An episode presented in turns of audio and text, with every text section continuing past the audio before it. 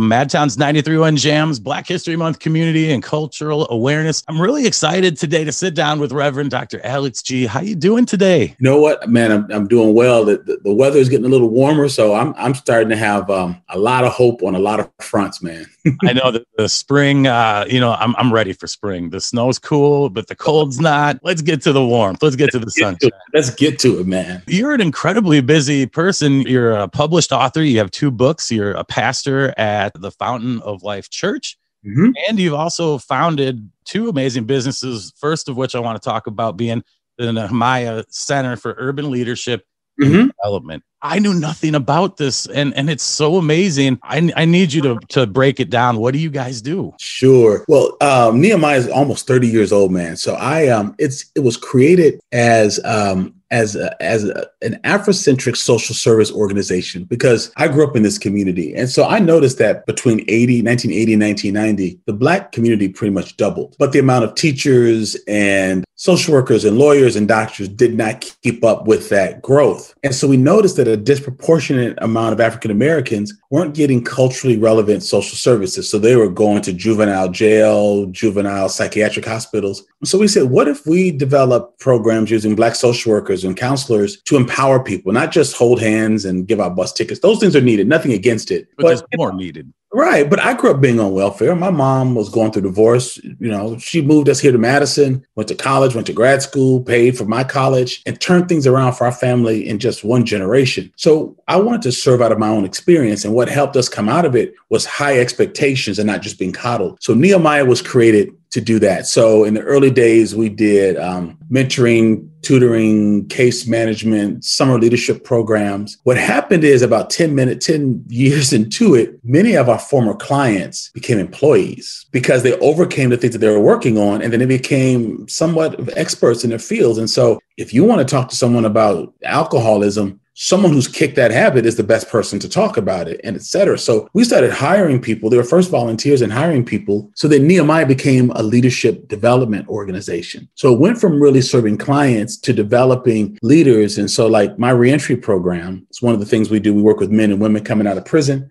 It's staffed by two men who spent time in Wisconsin's prisons, and they are excellent. They used to be in my support group. I used to lead a support group for former, um, formerly incarcerated guys. They now work for me full time but they are so much better at talking to those guys than I am. So, so our work is really about empowering the Black community. And I, I think that really, I mean, it's kind of deep because someone who's taken that initiative to turn their life around, eh, they've been at the bottom truly, probably yes. with no help, with no community, with no family, and and you've provided all of those things and shown them that there, there's hope. There, there is a way to be there. Definitely. And, you know, when you get a record, man, felony, it's hard to work for social service and for corrections. So for us to be able to find people who've got the goods, I mean, if you're really trying to overcome something, do you want someone with a master's in social work but doesn't know anyone in your plight, has no no one in their family that's been through it. They only know it through textbooks and through rule books. Or do you want someone who understands when you're playing games, when you're serious, and they can actually walk you through success. So, man, the the, the track record of people who can who can um,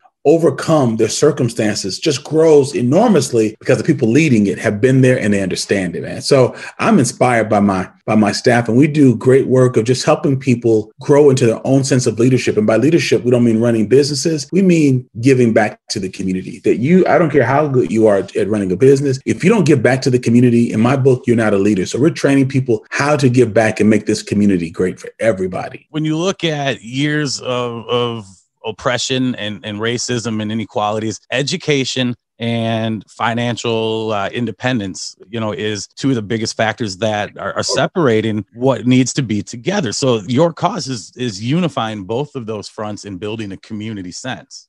Definitely, because you know what, man. What I've sensed is if social services and their approach is just to coddle people, like, oh, you need this, or oh, your, your father wasn't there. Oh, I mean, we need sympathy. We need people to listen to mm-hmm. us. What I found is traditional social services is not about raising you up. It's about just keeping you out of trouble and making sure that you you know you're you're, you're you know you're peeing clean, you know, for your for your UAs, you're not getting in trouble. But it's not about who were you before you got in trouble? What were your dreams before you got addicted? What happened before you got into that trouble? So when we started talking to people like that, they'll say, "Man, no, no one's ever asked me that. No, no one ever asked me what I dreamed about. They just wanted to know what are you doing? Where are you working? Do you have a girlfriend? Do you have a place to stay? So I'm I'm just doing what communities have done forever. We're just we're just doing it systematically within a program. And I, I saw on your website, together we build a stronger Madison for all. And and That's I think that is it's it's beautiful in itself. And I want to use that to lead into how can a, a young black boy, girl, man, woman listening to this how can they find the Nehemiah Center if they're not familiar? They can certainly go to, to our website, and I'm sure you'll have a link or something on the podcast. You don't have to have referrals. You can just say, I need someone to talk to. You can just say, "Hey, I'm trying to find a job. I'm, I, I, have got some ideas. I want to, I want to talk about a business." We, we've got folks who've been there, so they love reaching out to the community because it's, it's, it's not an agency where you got to call and make an appointment two weeks out, and then you have, have, have to have an intake process. No, we understand crap happens now crap hits the fan now. People need to talk to someone now. Um, it's a little trickier because we're doing so much virtually. Mm-hmm.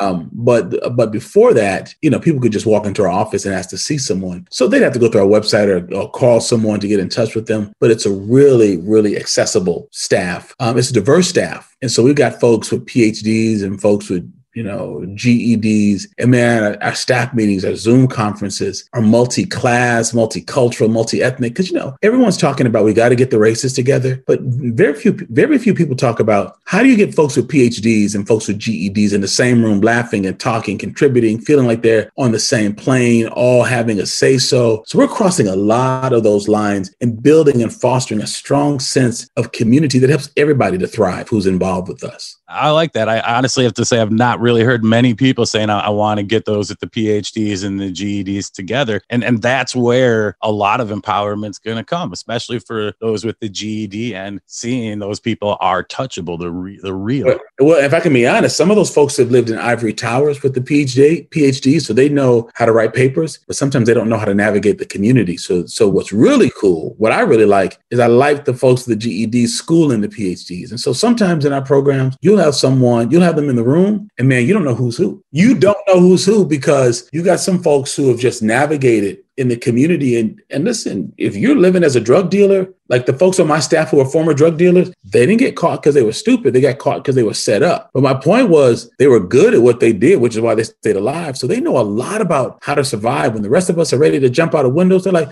well, hold on just a minute. Let's look at our options. Let's look at it this way. So it's, it's really cool because they have leadership skills that have just been perverted. Folks who just used it for negative gain. They've been manipulated. But if you give them a chance, like there's this one gentleman, uh, I met him when he was a drug dealer, just got pardoned by the governor. He's one of my vice presidents. But we have a house that the Department of Corrections contracts beds out of. So basically, it's almost like a halfway house, but it's not that. It's just temporary living. He came up to me one day and said, Hey, Doc, I've got an idea of how we can probably negotiate and work a better deal with the with Department of Corrections. I'm like, Well, it better be above board because I ain't going to prison. Right, said, right, right. I said, Rethink it, present it to me, and then present it to, to, to the Department of Corrections. He reconfigured it, helped some of the guys in that place find permanent housing. He reconfigured stuff, negotiated a six figure deal with the Department of Corrections so that I could pay him full time out of the money he generated. It's no big deal to him. That's how he made his living, thinking and being creative. In the nonprofit world, we're like, let me find a grant. Who do I talk to? I need a grant writer.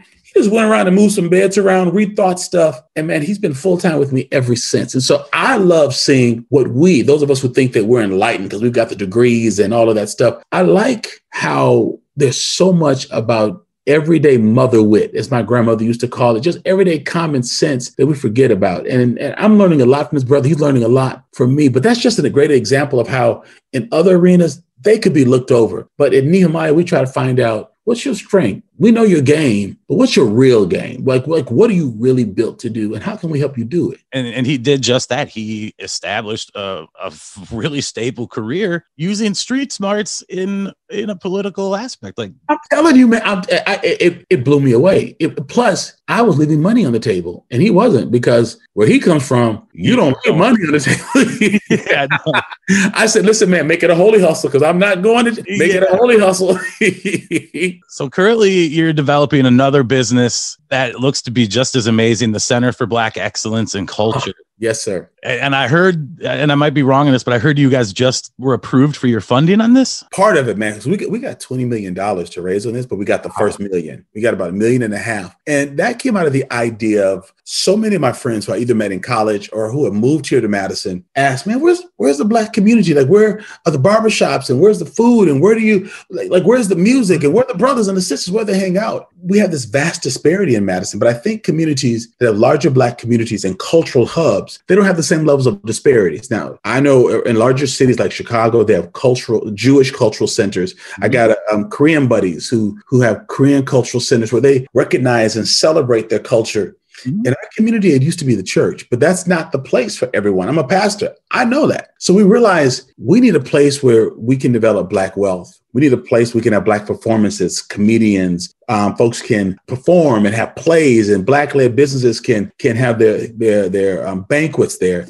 But we also need space where we can showcase the importance of, of, of, Black contributions to the state and to this nation and to the world. So the focus is not even African American for us, it really is African, Caribbean, Afro Latino, and the North American Blacks. How we influence the world. Because if we don't tell our positive story, what's going to happen to young Black kids is what happened to me 50 years ago in second grade. I found out I was a slave. Now in Chicago, I was in all Black class. My teacher was Black. She's still my pen pal, man. It's been 51 years. She's 101 wow. and still writes me. Oh, that's awesome. She, she told me I was going to be the first Black president in 1969. She told me I was going to be the first black president. Didn't think to tell me that I was a slave. We moved to Madison and I come home and my mom says, Hey, baby, there's something wrong in your eyes. And she said, I asked her, Mom, were we really slaves? And so that's where history begins for me. And how do you stay engaged in school when that's the thought and your friends are giggling and you don't know the difference? And so you just think, that's what we came from. And then you start despising yourself and your culture and acting out. So the center gives us a way to teach real history, to teach it academically and personally, and to embrace it. But having a center for creating Black wealth, having Black performances, you know, downtown during the demonstrations, they had people, you know, painting, you know, some of the boarded up buildings.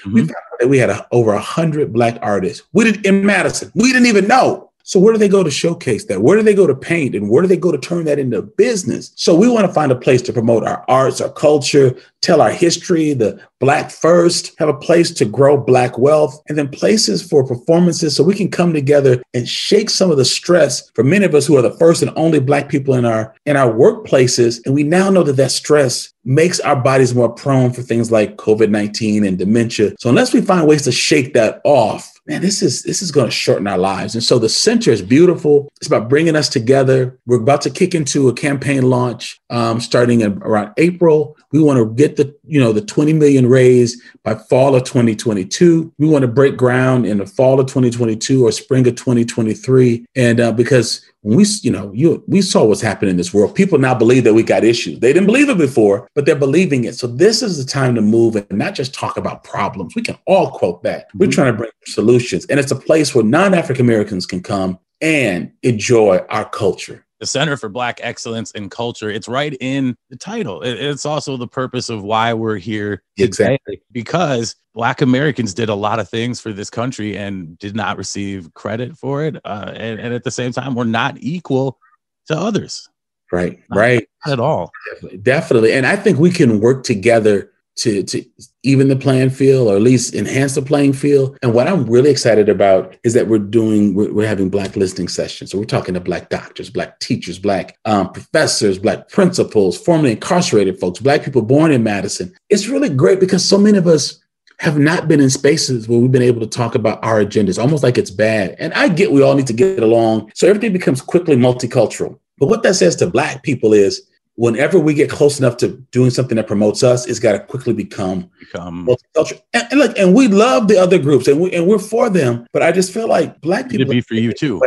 We have paved the way for everybody. Let us have something that strengthens us, because right now this is said to be the worst state in the union to live in if you're black. So let us have a have a stab at turning that around, and that makes this city more attractive to everyone. And back to the point, we're building a stronger Madison, Dane County, Wisconsin, but everybody to thrive in. Where where will the uh, Center for Black Excellence and Culture be located? It'll be on West Badger Road. It used to be a car wash just east of uh, of uh, Park Street on Badger. So just right across from the Madison uh, Madison College campus, right next door to Burger King. So it's yep. going to be between our current church location and uh, between Burger King, and it's going to be on three and a half acres. It's going to be about a fifty to sixty thousand square foot oh, facility. Wow. We've got world class uh, consultants out of DC, the same firm that consulted on the Smithsonian Black History Museum. There are consultants on this. Uh, we've got great business leaders that are coming around this, great civic leaders, and um, man, I'm ready for some good news. You know, we can keep talking about what's not working, but come on, let's put our minds together. Let's just be people. Let's just feel good together. Let's just do some good. Mm-hmm. Absolutely. Dr. Alex Gee, I, I, appreciate you sitting down with me. Uh, it's 93 Jams Black History Month. We're doing community and cultural awareness. You have a podcast that I, I think is amazing, and it's called Black Like Me. You've got over 100 episodes, five seasons. Yes. I don't think there's a better way for people to come in and, and learn you and, and culture. You know, the, in the intro, it says experience the world through the lens of one black man, one conversation, one rant, one story at a time. And so I just talk about my experiences with other African American people, black people who are doing great things. And it's just to give us an insight into, into folks who are doing wonderful things, but in telling their story, what they nuance into it, or just some of the hurdles that they have. So it's so it's really positive, but it gives non-black people a chance to say, "I've never thought that that was a barrier. I, I never thought that black people do that or, or think that. So the bulk of our listeners are non-black because they say it's one of the unintrusive ways that they can learn a lot about black culture. And I feel like there's some place that they're not supposed to be. Um, it's listened to, we have listeners in every state of the union and over 100 countries. And we won Wisconsin's favorite podcast of the year um, last year. So I'm excited. Season five just launched yesterday, and the theme is now what? We think that everything is just magical because Trump is gone. And I'm like, mm, no, no if nasty move, the roaches are still there. We got some roaches. And so um, we got we have some work to do. We can do it, but let's not just think that it's all good now. We all have to each take um, some responsibility. And so it's on Spotify podcasts, uh, Spotify, iTunes. People can Google it. It's, I think, it's on iHeartRadio. I would love for people to check it out. Black Like Me podcast. I think the easiest way to find it was on your personal website. AlexGee.com, A L E X G E E.com. That's where I found it. And, and I truly, uh, Dr. Alex Gee, I, I, I love that together we can build a stronger Madison for all. Yeah. I, thank you for your time today. This has been really wonderful. You know what? I've been in this community as a professional for the last 30, 35 years. I've never heard of a radio host, a podcast host who is non black taking a look at, at someone doing black business and interviewing them each day of February and even moving into March. So can I commend you? Thank you for doing that, for mainstreaming it, for bringing it into um, the attention of your listeners. That means a lot to me, and I'm very proud to be here. And you keep up your great work. Thank you. And and I want to uh, I'll, I'll, let you know we're not going to end this at the end of, of, February. It, it's going to take me the first week of March to get all the interviews out. sure, sure. But we're going to continue this on. We're going to do we're going to do a weekly podcast podcast with a local black business owner sharing their story and a piece of black history for the rest of the year. And, and then we're going to do, we're going to repeat this again next year. I'm going to find 28 more businesses we haven't talked to, maybe a couple that we have that uh-huh. I want to bring back. And we're going to keep sharing history and we're going to keep sharing culture because black history is not just February, it's every day. It's not, man. And you're right. And what I say is when we look back together, we can then look forward together. And this feels like something that helps us look forward together. So I'm really honored to have been invited. So thank you for for um, for inviting me. I hope to have you back, and I really hope to over the coming months get to meet you face to face and and learn more about the uh, Center for Black Excellence and Culture. I'd love that. I'd love that. 93.1 Jams Black History Month community and cultural awareness. Please check out our podcast, like it, subscribe, learn about Black owned businesses, history, and culture at madtownjams.com slash BHM for Black History Month. Man, that's excellent. I I really really respect this. Thank you for doing this.